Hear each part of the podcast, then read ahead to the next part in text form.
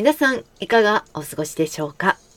奇跡の一人レビューエンターテイナーの夏木レオンです。改めてご挨拶をさせていただきたいと思います。私は歌と踊りのレビューチームレプラカン歌劇団と日本舞踊のチームレプラカンさくらを主催し奇跡の一人レビュー賞という一人のお仕事もしております。普段は舞台の上で歌ったり踊ったりというパフォーマンスのみでね、なかなか MC の方もそんなに長いことはしないので、えー、私が常に何を考えているかとか、どういう思いでいるっていうことをお伝えする機会っていうのは本当にないんですけれども私の考えをねいろいろお伝えできればいいなと思っております。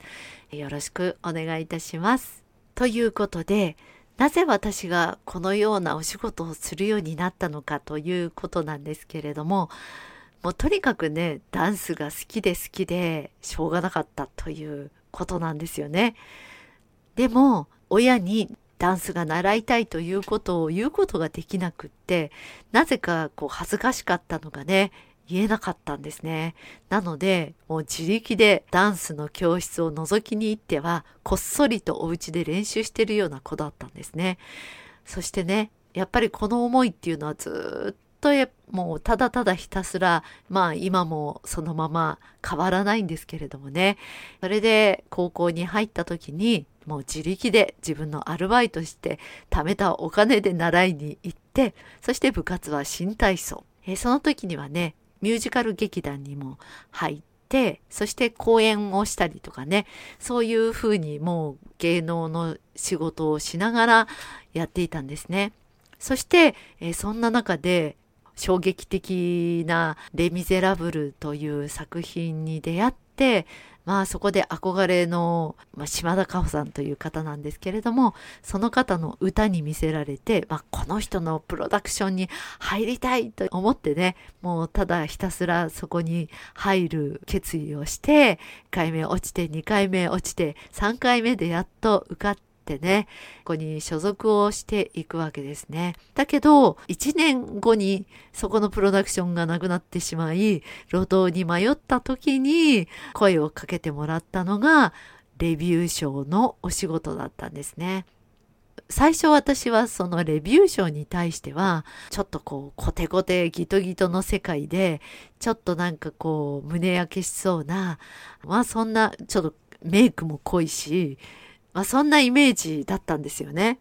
ところがまあそれがね今となっては派手な化粧もやっぱりやめられないし そしてキラキラな衣装もまあキラキラじゃないとこう禁断症状になってしまうようなねまあそんな副作用がありましてデビュー賞に取りつかれてねお仕事をしております。まあ最近はあの日本舞踊のショーが結構多くて両方やらせていただいたり一人で全てやってしまう。誰もやらないですね。一人の奇跡のレビューショーをやってしまうというまあそんなことをしております。まあそんな感じでね現在に至りますがこの後レビューショーとのね出会いのお話をしていきたいと思います。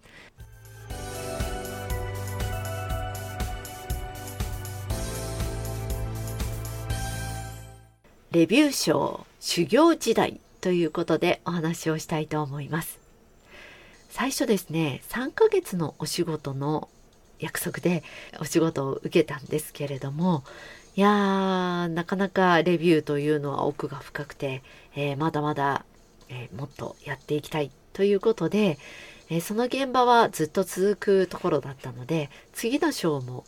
やりたいというふうにお伝えして更新をずっとしていたんですね。なのであれよあれよという間に3ヶ月のお仕事だったのがそのまま居続けて1年半。そのままね居続けたんですよ1年半。まあ10人ですよね。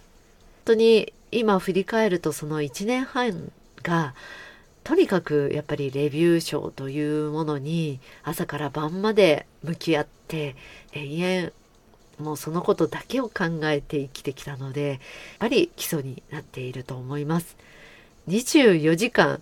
共同生活なのでねいや大変ですよ女の世界ですからねまあ寮生活なわけですよ。でマンションにそれぞれ入るんですけれども 2DK とかのお部屋に2人から3人入って生活をしていたんですけれどもまあ1人1部屋だったり2人で1人部屋だったりっていう環境の中で自炊もして当番制でやってくるという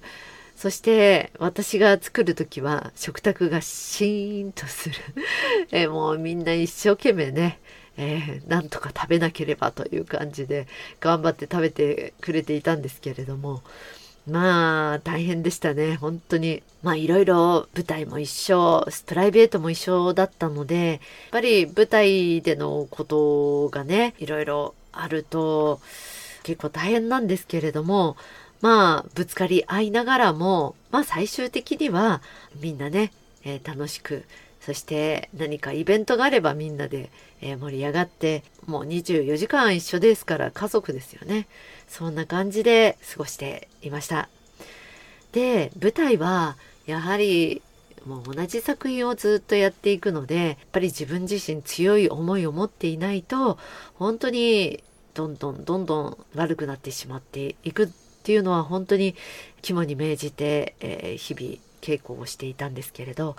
もう振り付けをしていただいた宝塚とか OSK とかの振り付けをされている大谷森夫先生に指導していただいていたんですがその先生がもう本当に愛情のある指導をしていただいていたので、えー、その言葉とかをねいつも胸に、置いて稽古をしておりました。やっぱり愛のある指導というのはね心に響いてえー、それを本当に心に置いて日々生活することができたそんな指導って本当にすごいなと思います。まだまだ伝えきれないです。それではね今日も聞いていただいてありがとうございました。